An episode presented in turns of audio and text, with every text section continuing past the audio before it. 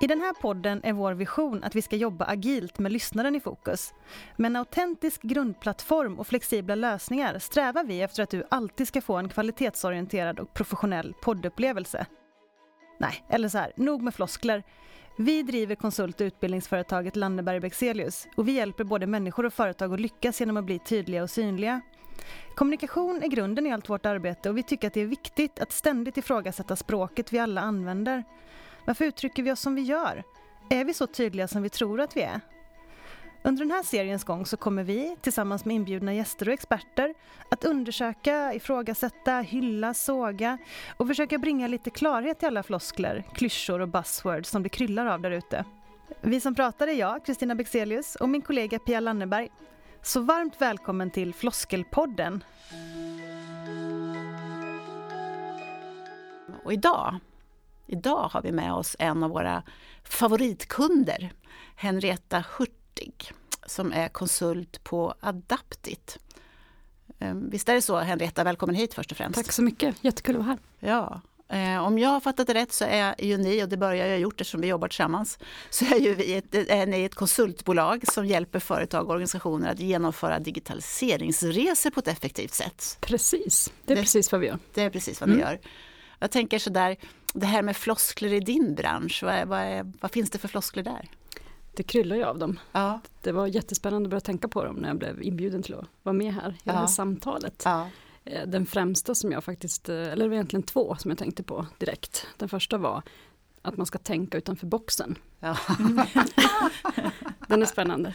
Den är väldigt spännande. Vilken box. Ja, vilken box. Ger man den uppgiften till, en, till ett team, kanske under en eh, workshop, ja. så får man ju helt olika svar för att man har definierat boxen helt olika. Så ja. den, den är spännande. Otroligt spännande. aj, aj. Och den andra är ju faktiskt eh, ordet värdegrund. Ja, det tycker bra jag är floskel. Jätte, ja, den måste vi ta. floskel. Mm. Där det faktiskt, eh, ur mitt perspektiv så känner jag att det är någonting man ska uppleva och utstråla snarare än prata om. Ja. Så det, det, är en spännande floskel. Ja det är det verkligen. verkligen. Jag tänk, tänker att vi slänger oss med floskler vi också Kristina. Vad, vad, har du för floskler som ja, du använder? Vi måste ju, ja verkligen. vi är inte bättre än någon annan när det Nej. kommer till floskler. Vi strök ju ganska nyligen att vi ska hjälpa folk att sticka ut i bruset från hemsidan. Den flosken vill man väl helst. det var ju lite jobbigt att upptäcka att den hade smugits in. Och sen sa du någon till mig nu som jag kände direkt, åh vad pinsamt. Ja, hygienfaktor ja. är ju en annan spännande. Ja, och så tänkte jag, gud vad jag använder den mycket. Mm. Men nej, vi, har ju, vi gör ju oss lika skyldiga som alla andra såklart. Det, det ska vi inte sticka under stolen med. Vi har ju ringt upp Lisa Rudebäck som är språkforskare och jobbar på Språkrådet för att få lite klarhet i vad de här olika begreppen, floskel, klyscha, buzzword, vad de menar med de här orden. Mm. En floskel det är ett innehållslöst ord eller en fras. Eh, det, kommer, det har funnits i svenskan ganska länge, ända sedan 1794 säger Svenska Akademins ordbok. Eh, och det kommer från eh, latin där flosculus betyder liten blomma men också kunde betyda tänkespråk eller sentens. Eh, och de som använder ett ord som någon annan ser som, ett floskel, som en floskel de hoppas ju på en retorisk effekt. Det är liksom tänkt som retorisk utsmyckning eller som någonting övertygande. Men genom att mottagaren ser det här ordet som en floskel eh, så får man nog anta att effekten uteblir. Alltså man använder ofta floskel om allt för högtravande eller pretentiösa ord och uttryck. Alltså fina saker som man säger men som är så tomma på innehåll att de inte förpliktar till något. Ibland pratar man om ett buzzword och det närmaste svenska ord som man kan använda för det här begreppet är helt enkelt modeord. Ett buzzword är ofta från början ett fackspråkligt ord med en precis innebörd som blir populärt och börjar användas i en större krets. Och då får det ofta funktionen att signalera insatthet i till exempel ett visst fackområde eller en viss kulturell klick. Och med den här större spridningen som det här modordet får så förlorar ordet ofta sin precisa innebörd och får en vagare betydelse. Och det här är en väldigt vanlig utveckling för ord som går från fackspråk till allmänspråk, inte bara för modeord alltså. Eh, och eh, ett annat eh, begrepp i det här betydelseområdet när vi pratar om floskler och modeord, det är klyscha. Och klyscha det är helt enkelt ett utslitet ord eller ett uttryck. Eh, så floskler kan alltså vara både klyschor och modeord, men de behöver inte vara vare sig det ena eller det andra. Språkforskaren Lars Melin har skrivit två böcker just om modeord i finansvärlden. Och han har kommit fram till att ett modeord normalt har en livscykel på cirka fem år innan det byts ut. Och någonstans i mitten på den cykeln så når de en popularitetstopp. Mordord av det här slaget introduceras ofta av inflytelserika personer med makt och sen tas de upp av en större krets av personer som genom att använda ordet vill visa att de är insatta. Och den effekten har också användningen av sådana här modeord eh, om man använder dem i rätt fas av cykeln. För använder man ett modeord som hade sin topp för några år sedan riskerar man tvärtom att framstå som lite efter och lite löjlig. Om något uppfattas som en flosk eller, eller inte, det beror lite mer på sammanhanget och inte bara på det enskilda ordet eller den enskilda frasen. Om en chef håller tal till sina anställda och säger ”vi siktar på framtiden” så är det i många företag säkert stor risk att uppfattas som en tom retorisk fras, alltså som en floskel, för det är precis vad floskel betyder. Men om till exempel en medlem i en lokal förening i en ideell organisation säger det på ett medlemsmöte under ett tufft skede i föreningens tillvaro så kan samma fras uppfattas som väldigt genuin och entusiasmerande. Ja, det var Språkrådets eh, definition av floskel lite högtravande och tämligen innehållslöst. Ja. Vad tänker du när du hörde det där, Henriette? Ja, men jag tycker det är jättespännande, speciellt eh, den här tidsaspekten som ja. hon var inne på. Att det beror på när man använder den här flosken och mm. hur den mottas beroende på det. Det är spännande. Ja, och också tänkte jag vilket kontext. Mm, absolut. Jag tänker på det här, jag fastnar vid det här som du sa Henrietta om värdegrund. Mm jag, jag, kan köpa det här att man säger för att man vill framstå som lite, lite med i matchen. Liksom. Men i det fallet, så vad handlar det om? Att vi, vi pratar om värdeord, tänker att det, det är ju mer en, en hygienfaktor höll jag på att säga. det, är ju mer, det är ju mer någonting som alla vet vi måste ha och mm. måste jobba med. Mm. Just i konsultbranschen, eh, om jag kan prata utifrån den, så handlar ju så använder man begreppet värdegrund för att prata om Eh, på vilket sätt man gör jobbet. Och vilken, eh, vilken typ av värderingar som styr det företaget man representerar och sättet man jobbar. Ehm, men det är just det som jag tycker blir flosken, att man behöver berätta vad det innebär. Det borde snarare vara någonting som mottagaren upplever baserat på hur arbetet blir gjort. Snarare än att man kanske vid en intervjusituation inför en ny kollega berättar om väldigt tydligt och målande och beskrivande om hur värdegrunden ser ut. Den borde framkomma i sättet man driver bolaget och arbetar med kollegor istället. Det är egentligen det här show, don't tell. Precis. Ja. ja, det blir ofta väldigt, det blir mest bara ett kraftigt slag i luften ja. när man säger någonting. Ja. Om det ändå inte genomsyrar organisationen Precis. eller om medarbetarna inte själva ser det. Det är ju lätt att skriva på hemsidan hur, vad man har för värdegrund men eh, det är som du säger, mm. framgår det inte så är det ju ändå ingenting som man kan dra nytta av eller som betyder någonting. Nej. Och det betyder ingenting för man har upplevt det heller, tycker jag. Och då kan man ju fråga jag, sig varför det står Ja men skrivet. precis. Jag blir lite nyfiken på ett annat som inte, ja nu, som i alla fall är ett modord, så är det ju digitalisering som ju ni jobbar mm. med. Vad tänker du kring det? Ja det är ett spännande ord. Ja. och det är ju verkligen, det betyder ju jättemycket olika saker beroende på vem man frågar. Jag hade själv eh, en workshop vid ett tillfälle Workshop är förresten också kanske en... Ja. Får man säga det eller inte? Vi säger det hela tiden. Det är jättesvårt att prata efter det här. Ja. Nej, men jag hade en, en samling människor som satt och pratade som också då arbetar med digitalisering och vi slängde upp den eh, frågan. Vad, vad betyder ordet digitalisering för er? Och svaret till den här grupperingen som spann eh, mellan kompetenser eh, både från kommunikationshåll och från traditionell IT-organisation. Och det var helt olika syn på vad digitalisering var. För några handlar det om att förändra arbetsprocesser. För andra handlar det om att eh, komma ut med budskap eh, genom film. För de tredje handlar det om integrationer mellan verksamhetssystem. Så det är otroligt spännande.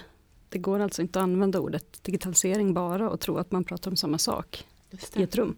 Nej, och det var ju det som eh, språkrådet och Lisa sa också, att modeord tappar ju sin betydelse ganska så snabbt ändå, att vart som folk använder det så får det, det urlakas och förvanskas lite grann. Precis. Så att eh, till slut så vet man inte riktigt vad man pratar om och det är väl det som är problemet just att de flesta floskler eller modeord eller så är ju någonting bra från början eller lite mer precis från början i alla fall. Och Men att man, att man sen, det, det tappas ju fullständigt tills det blir en floskel och folk tycker att det mest är tramsigt bara. Och sen tänker jag så här att det, det, finns ju generella floskler som, som väldigt många använder sig av. Men sen är det ju väldigt mycket branschspecifika som eran digitalisering kan jag tänka mig. Absolut. Mer. Men sen så tänkte jag också på inom sälj och marknadsföring. Så pratade jag med en kollega till oss, Mattias Hillerstrand. Eh, och så här lät det. Hej Mattias! Hej Pia! Hej! Du är en urduktig konsult och du hjälper människor och företag att lyckas bättre med sitt sälj, eller hur? Ja, precis. Ja, sen, sen vet jag att du driver den här grymt bra Säljpodden också. Ja, det stämmer. Ja. Sen eh, ett par år tillbaks så, så har den eh, podcasten just för att just för att sprida kunskap om, om försäljning. Ja. Vi pratar ju floskler, businessfloskler eller buzzwords i den här podden. Mm. Och jag är förstås lite nyfiken på vad är det för ord och uttryck och floskler som florerar i din bransch?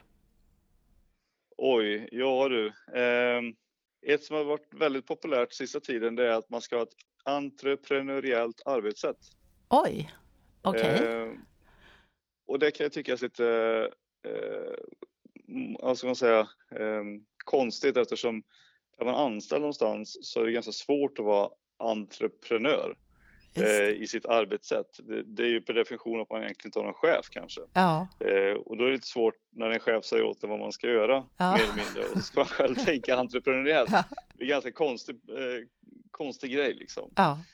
Eh, något som också är väldigt populärt är att man ska tänka ett eget franchise. Jaha, eget och franchise. Och vad betyder det? Ja, det undrar jag också. Det skulle vara jättekul att veta. Vad menar ja, de då? Och jag tänker att ja, men det är ditt lilla affärsområde som är, eh, det kallar man nu istället för eget franchise.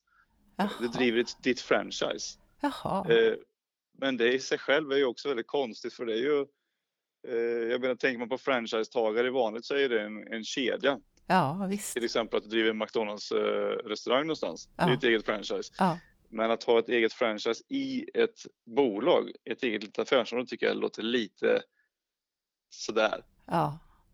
Men jag tänker så här, varför tror du att vi använder oss så mycket av floskler då? Eller så buzzwords, för det där är väl buzzwords, är det inte det?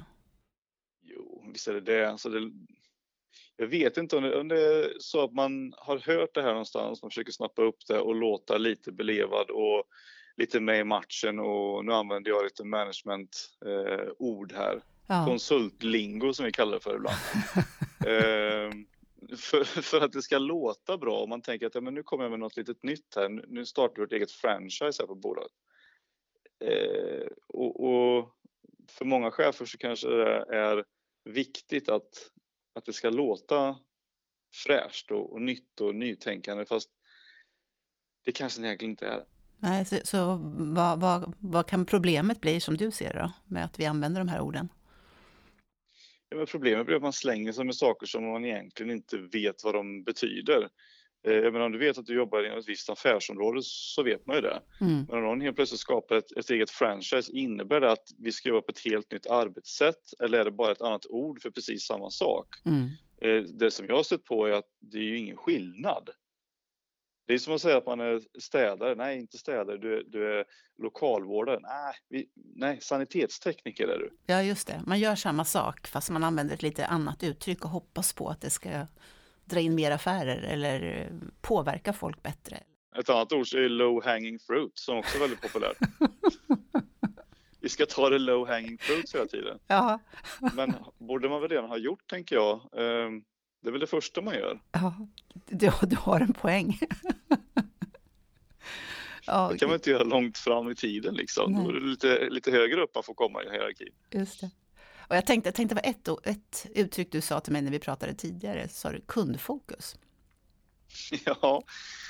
ja. Det, det, måste vara vanligt när du är ute och jobbar med, med sälj? Ja, gud ja.